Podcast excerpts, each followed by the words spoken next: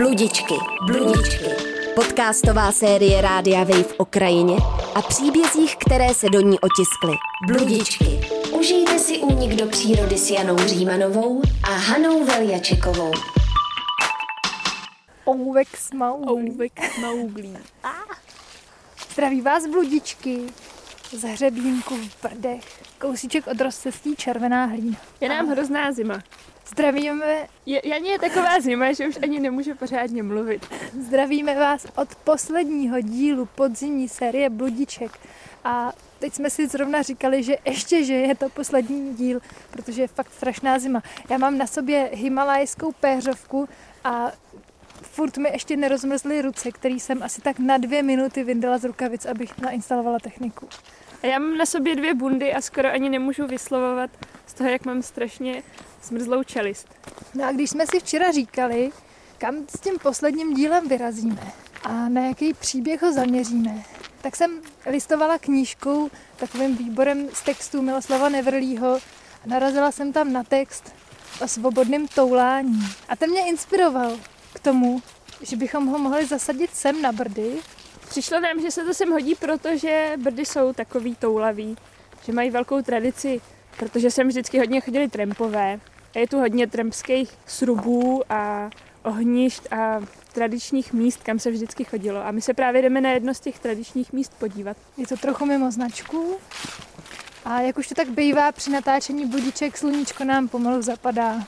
A sebou máme po kapsách tremský pověsti z Brd. A mandle v cukru. Zastavili jsme teďka u rozcestníku na červený značce a trošku nás překvapilo, jak vypadá. Je totiž obráceně, jakoby vzhůru nohama a nevíme teď, kterým směrem máme teda jít. No ale vlastně jsme v místě, že jo? Ani ty si říkala, že kde, kde už se od značky odpojíme a chystáme se hledat starou tremskou boudu. Je to tak, ještě půjdeme chvíli po modrý a potom už půjdeme jenom lesem a budeme hledat tajný místo s ohništěm a s boudou. A já teda musím přiznat, že se docela bojím té boudy a toho, že už nám na cestu svítí jenom srpek měsíce, který teda dneska má úplně nádherný tvar.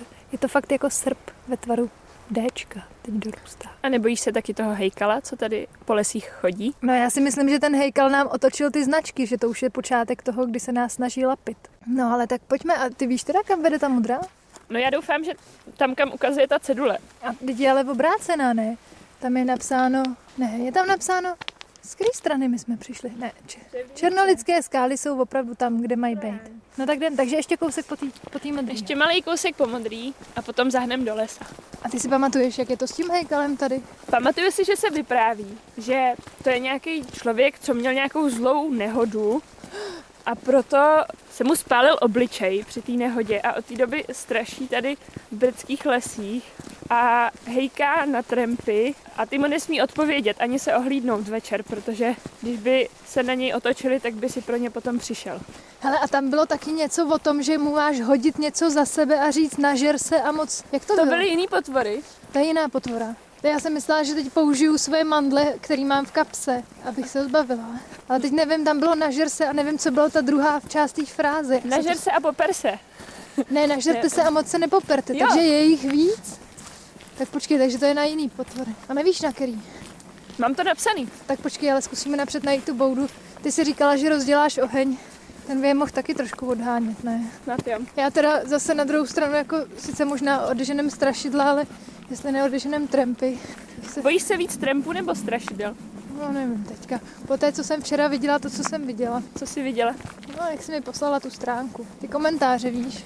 Jo, no to je pravda. Hanka mi totiž včera poslala odkaz na jednu trempskou stránku, která pojednávala o trempských pověstech, mimo jiné tady z Brd.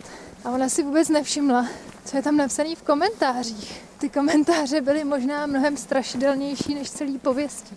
Ale my se na to budeme muset zastavit a rozdělat ten oheň, aby jsme si to mohli přečíst. Tady to podle mě bude. A ty vidíš nějakou odbočující cestičku? Jo, tady je pěšinka. Nemáme vyndat čelovky. No, já myslím, že by, už by se to asi hodilo. Protože tam je takový příkrý sráz potom, tak aby jsme nespadli z něj dolů. Ale ten les voní, to je první věc, která mi dneska připadá přívětivá. Taky jsem to cítila, strašně, strašně moc voní. Voní jehličím, trošku Vánocema, veď, blížícíma se. A jo. Tak jsme tady. Je krásný. Ale budeme muset asi dojít dolů, aby jsme našli tu chajdu. Mm. Tady nahoře se cítím docela bezpečně, tady se mi to líbí, ale dolů, hele, hele tam je oheň. Cože? Koukej tamhle dole. Jako fakt? Dívej, skrz fakt? Tak se jdem podívat k němu. No a co když je to Jirka?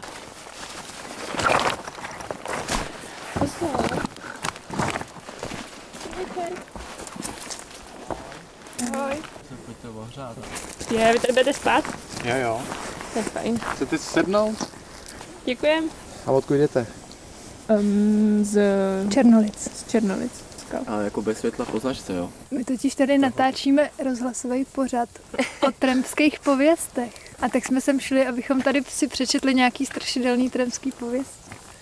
No, my jsme o Hejkalovi mluvili, o tom No a jak to teda je s tím? Hele, já jsem tady Hejkal. našla. Hele, a to jste jako nenašli nic o Fabiánovi, jo? Já jsem hledala a hledala. A na stránkách Trempský magazín CZ jsem našla článek od Michaela Antonyho zvaného Tony. A ten k Hejkalovi říká, že na Brdech se vyskytuje brdský hejkal. Jde o syna Hajného, který měl autonehodu, při níž utrpěl velké popáleniny, které mu znetvořily i tvář. Žije pouze v lesích, kde se skrývá před lidmi a umí se zde najít obživu. Když potká trampy jdoucí po lese, tak na ně ze křoví volá hej hej, tak to už se nám stalo teďka cestou. Dotyční se nesmějí ani ohlédnout, natož na volání reagovat nějakou odpovědí. Pokud někdo odpoví na hejkalovo hej, tak ten se v zápětí vynoří ze své skrýše, doběhne k nešťastníkovi, který se ozval a zmlátí ho. Já jsem ti říkala, že nesmíš odpovědět. No a pak ty postavy, ty, ty, jak jsem říkala, že musíš jim říkat nažerte se a nepoperte se, tak ty se jmenují čučkové. A jsou to nějaký noční bytosti různého vzrůstu od několika centimetrů až k velikosti zhruba dvou metrů. To je docela zajímavý rozptyl teda. To asi záleží na tom, kdo to zrovna vypráví. Mají podobu plamínků, anebo hubené dospělé postavy. To je taky docela hodně velký rozptyl, co to může být.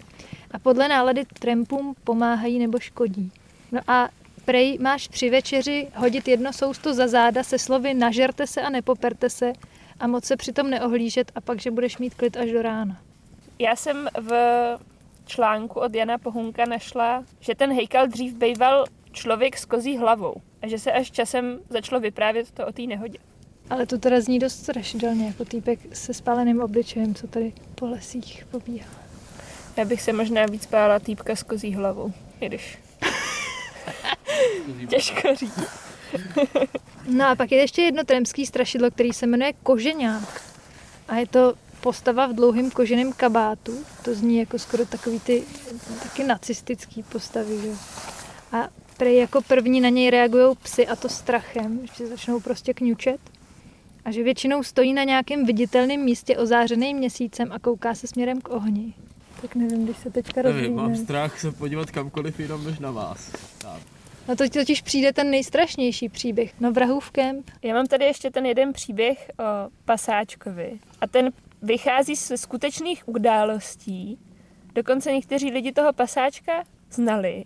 No, tady je totiž místo u potoka Vrah, který se jmenuje Vrahův kemp. No ale Hanka mi včera večer poslala odkaz na stránky, kde se píše o těch tremských pověstech a vůbec si nevšimla, co je tam napsaný v komentářích. Tam se totiž rozvedla diskuze o tom pasáčkovi. Jo.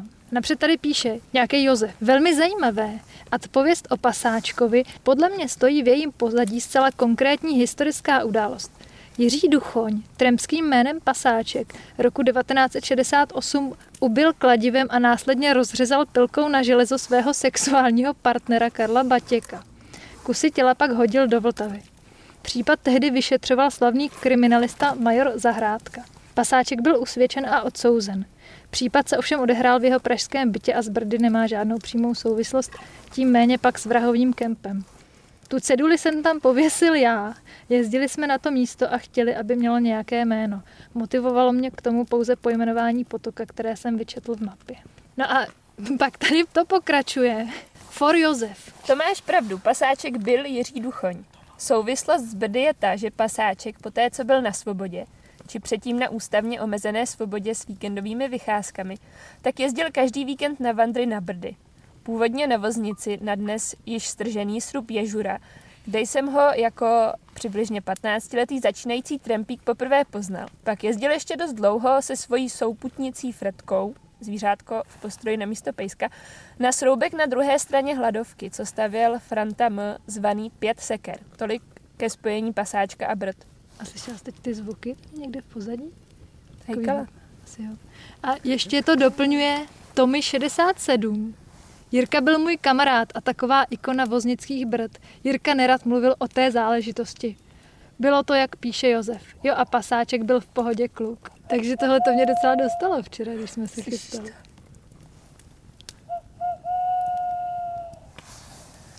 Já jsem pak ještě našla vlastně k brdskému trampingu událost, která není pověstí, byla akce veřejné bezpečnosti v roce 77, který pomocí výbušnin zničili osady a sruby. Trampové tedy ten den nazvali jako velkou dynamitovou show. Podle nějakých svědků šlo prej o odplatu za podepsání charty brdskými trampy. Tahle ta informace pochází z knížky Kmeny. Slyšíš to? Mhm.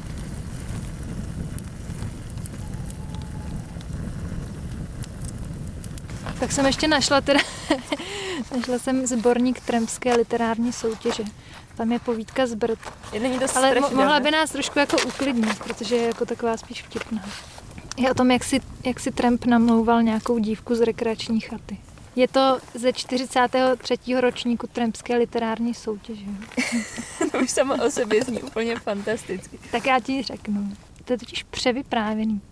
Příběh se odehrává nedaleko Kytína v Brdech, kam si docent Pěnička nechává přivést novou střechu na svou rekreační chatu. Pomáhá mu tesař s dvěma mladíky. Mezi nimi je jeden, kterému se líbí jeho dcera. Zamilovaný patří k brdským trampům, kteří na rozdíl od chatařů přespávají pod širákem. Jejich poflakování a okukování nese nelibě nejen pan Pěnička, který patří spíše k nerudným tatínkům, což nijak mladíkovi, který se má jít večer oficiálně představit jako přítel jeho dcery, nepomáhá. Flint má ale štěstí díky drobné nehodě, kdy si pan Pěnička splete minerálku s chladící kapalinou a dva dny si musí udržovat hladinku alkoholu v krvi. Díky tomu přijme mladého trempa s nadšením. Ten se pak mezi svou partu vrací vítězoslavně v řádně podnapilém stavu až druhý den ráno. Hlavní téma této prózy jsou námluvy mladého trempa a poukázání na rozdílný svět chataře, který má jisté předsudky a svět mladého trempa, který se snaží jeden večer stát někým jiným, aby byl dobře přijat v rodině své přítelkyně. Blázníš, ucítí ze mě alkohol a mám po lásce. Oni jsou taková nobl rodina. Zhrozil se nápadník a vytahoval ze spacáku čerstvý triko. No a si přeci drsnej brdský tramp, chlap jak se patří, chceš si hrát na něco jiného?